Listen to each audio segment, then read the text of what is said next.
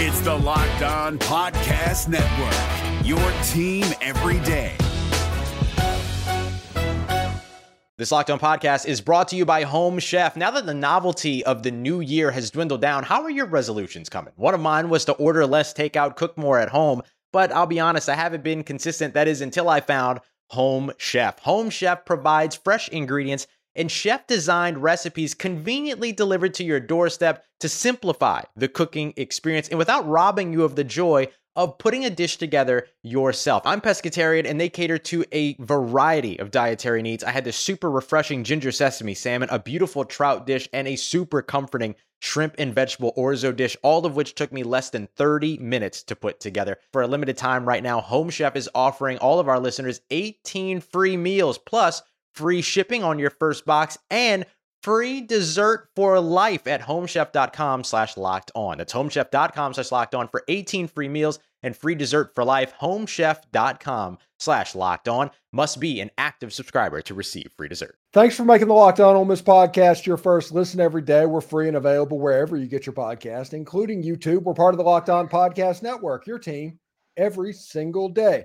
We are continuing our path to go around the Ole Miss beat writers and all of the opinions that you need to listen to about Ole Miss football. I'm Steven Willis and joined today by Michael Katz from the Daily Journal. How you doing, Michael? I'm good, enjoying this nice California weather. It's uh, it's, it's finally cooled down here, which is which is nice. It's it's nice to be home for a bit during the bye week. Yeah, yeah, I, I bet it is. It's one of those things where down here in Central Florida, it it, it got down into like the mid 70s, and we were like, "What is going on?" So really, really quite interesting. So let's let's go ahead and get started talking about this team. We're we're at the halfway point, the bye week. Ole Miss is five and one. What has stood out about stood out to you about this Ole Miss team so far? I think that I know the offensive numbers, uh, 42 points a game, whatever it is. Uh, I know that's all really good. Uh, but I, I, think the the thing that's that's encouraging is that there are a lot of spots where it could be better. Um, you you look at how it, the run game is really inconsistent uh, for the first few weeks. It, it, seems like it's found its stride a little bit the last two, but uh, you know they had two under sub you know sub 100 yard rushing efforts in the first four weeks, and they had one all of last year, and so that was a little bit uh, alarming, and yet they were still scoring points they've had games where you know we saw against Arkansas where, where Dart got banged up and he was just off, and they still are able to put touchdowns on the board. And so I think that as as well as as the, the overall numbers work, there's still a lot that they can get better with offensively, and I think that that's a really good sign because they're not playing anywhere close to what you would consider perfect, and they're still averaging about 42 points a game.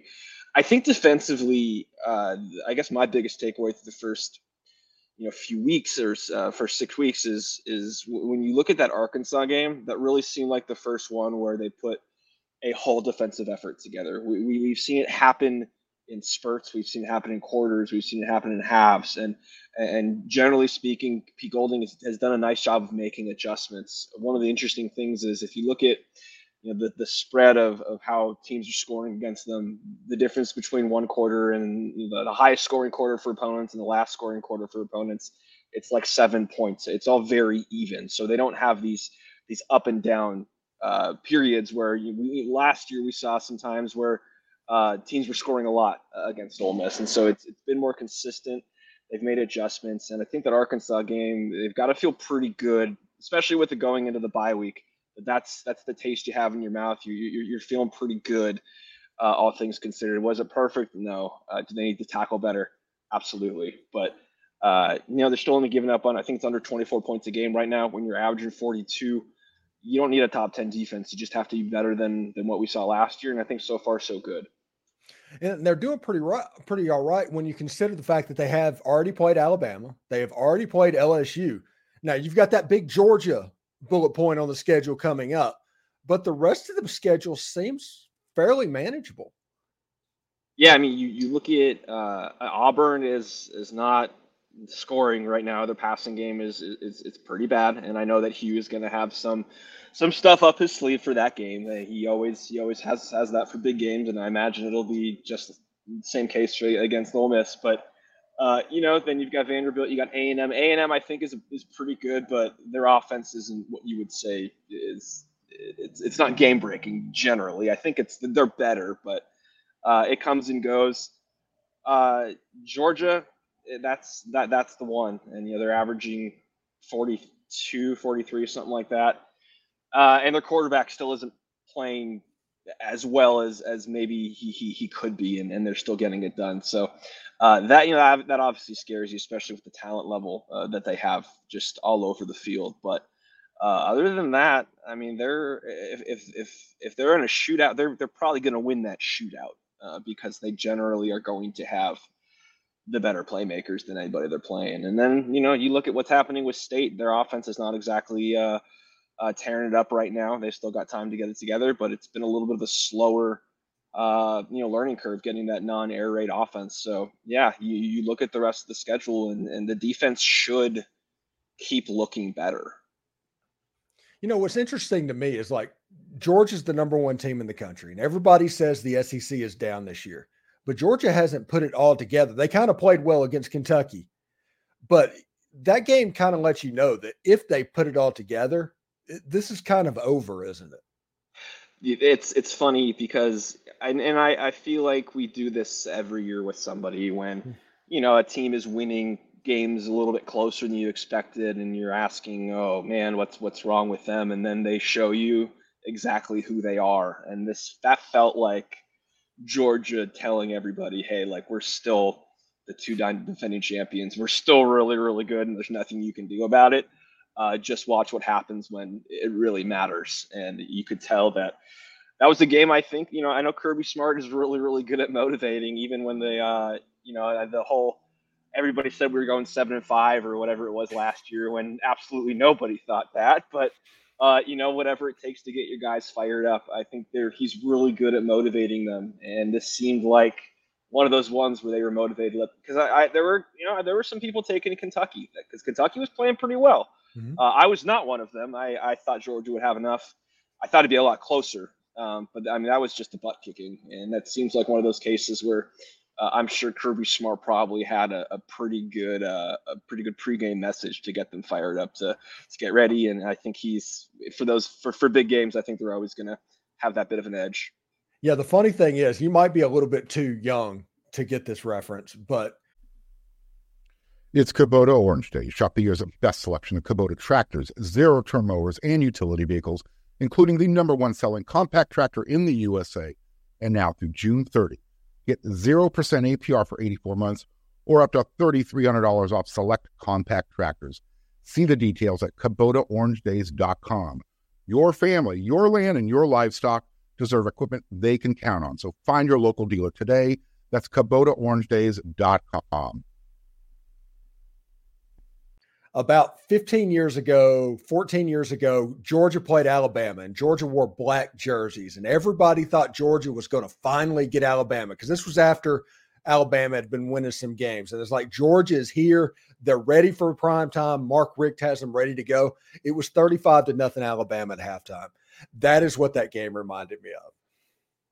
Yeah, I mean, it's it's it's every once in a while a team has to remind you they're still the, quite literally the top dog. And mm. uh, just when other teams think that they might be catching up, those really good teams tend to have a way of of putting you back in your place. All right, I had a video on Thursday that I put out, and it was basically titled "Can Ole Miss Go 11 and One?" And I understand, I was like, "Hey, in the video, I'm pointing out there's a difference between can, should, and will." Uh, but can Ole Miss go 11 and one? I mean, absolutely. I mean, they're going to be favored in all but one game going mm-hmm. forward. I would think. I mean, I, don't know. The A and M might be weird, uh, but I think they should be favored, other than the Georgia game uh, going forward. I, I know there's you know there's a reason they play the game. It's not all based on numbers and and what should happen. Uh, there's a reason upsets happen, but uh, you know they should be able to put up points on Auburn, and you know Auburn I don't think can keep up. That's going to be the story of that one. Uh, Vanderbilt, uh, they're kind of in a weird place right now. I know they were of a little bit on the upswing last year. It seems like maybe they've taken a bit of a step back, uh, especially offensively. Uh, you know, you've got A and M. Ole Miss always tends to. I know Lane Kiffin tends to have the guys up for Jimbo, if nothing else, because uh, we know about their relationship, and, and he, he he you know he wants to beat Jimbo. Uh, that Georgia game is is going to be fun. I, I, I, it's hard to pick against Georgia in that one, but uh, again, weird things happen. Uh, ULM, that's I'm not even to talk about that one. And then and then the Egg Bowl. Um, you know, I know that's that's in Starkville, and that's that's the Egg Bowl is always a weird one, but uh, again, I, I don't know if, as currently constructed, that offense can score enough points, and that defense hasn't been quite as as suffocating as as maybe we thought it was going to be coming into the year. Uh, and of course, you also have the added uh, motivation of Ole Miss, uh, just how that game ended last year. You know that they want to finish them off and, and, and, and get that one. So, uh, yeah, I mean, they, they absolutely can go uh, 11 and one. I, I, I don't know if it'll happen. I, I, there's always a part of me that thinks that there's some weird upset somewhere in there um, because that's just kind of how it goes. And I know that they should they should smoke Auburn, but that's a tough place to play, and there's so much weird history there. It's, you know, who knows? Maybe that's a day the offense doesn't show up. I don't know, or it could be a day they win by four touchdowns. Um, but they absolutely can. I think can is is absolutely fair. Yeah. And the Auburn game, where you know, t- you brought that up. Uh, I talked to um, my boss at Locked On, who is also the host of Locked On Auburn. He has tickets to the Ole Miss game. He doesn't normally go to the um the Auburn games, but that place is going to be a little bit of a cauldron that night, and everybody needs to expect what this atmosphere could be going forward because other than Tiger Stadium, picture what Tiger Stadium is for Ole Miss when Ole Miss is 7 and 0 going in there. That's about what Ole Miss is walking into, aren't they?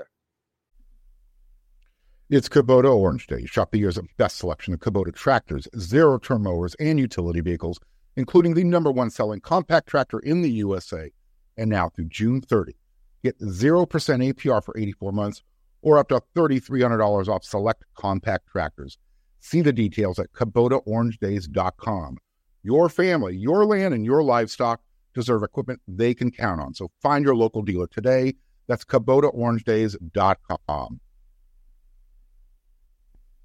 Uh, it's it's crazy when you think about all of the storylines here. I mean, obviously you've got former Ole Miss coach Hugh Freeze. You know he uh, he wants nothing more than to beat Ole Miss. You've got everything that happened with Lane and Auburn last year. You are going to. I mean, I I, I know the press box is fairly. Uh, the soundproofing is pretty good. I have no doubt I'm going to hear some absolutely insane things uh, if, from the crowd. I, I think I, I know it's it's it's not going to be quite the same. Uh, just in terms of capacity and all that stuff, but I, I think this is going to feel a little bit like the game at Tennessee a couple years ago, where I think that you're going to be able to like feel the the anger toward the visiting team, and and a lot, you know, last because of it was because of what happened with Lane at Tennessee last time, and and I I think there's going to be similar sorts of feelings this time. Uh, I know that a lot of Auburn fans talked themselves into, well, we didn't want him anyway, and all that kind of stuff. And I, I, I don't know what the what the how the choices looked. I was not in those in that room, but uh, I do know that there were a lot of people who wanted at Auburn who wanted Lane to be the head coach there, and they didn't get him. And uh, you would have to imagine it's it's going to be pretty it, it's it's going to be pretty it's going to be pretty intense and uh, I don't know if there'll be golf balls or mustard. I hope they check uh, when, when people are walking in, but I have a feeling it's it's it's going to be pretty wild. Yeah, I talked to Bill Flowers on my show earlier this week, and he said that he was in the stadium in Ole Miss when Ole Miss went to Auburn and won in 2003. He was there. That was that Ben Obomanu drop pass. It was just a typical crazy game and he said you could actually feel the sound in your eyes. Uh, and he said it's the loudest place he's ever played. Yeah, and I mean it was uh, a couple years ago. I I went there in 2021. That was my first year, and that was a, a pretty. I mean, it was uh, Auburn was still pretty good at that point. I think they were four and two or six and I don't know. They had two losses, I think, with Bo Nix was still there, and then they they ended the season pretty poorly uh, under Harsin that year. But um, a place was loud, and uh, just with everything, all the circumstances around this, it's going to be so much. It's it's. I'm excited and and horrified for what I'm going to see yeah, it's it's going it's going to be nuts. I'm I'm expecting my crossover with the Locked On Auburn guy to break records. Honestly, uh, it's going to be absolutely nuts. Um, should be a, should be a lot of fun just to watch that game, even if you're a neutral into college football. That that's probably a game you want to tune in for because it could be a lot of fun. Anyway, Michael, thank you so much for joining us, and thank you for making the Locked On Ole Miss podcast your first listening every day, um, making it your morning show. We're part of the Locked On Podcast Network and we're available wherever you get your podcast. Anyway, your team every day. Thank you so much, Michael. And um, we'll talk to you again, bud. Absolutely. Appreciate you. All right, man.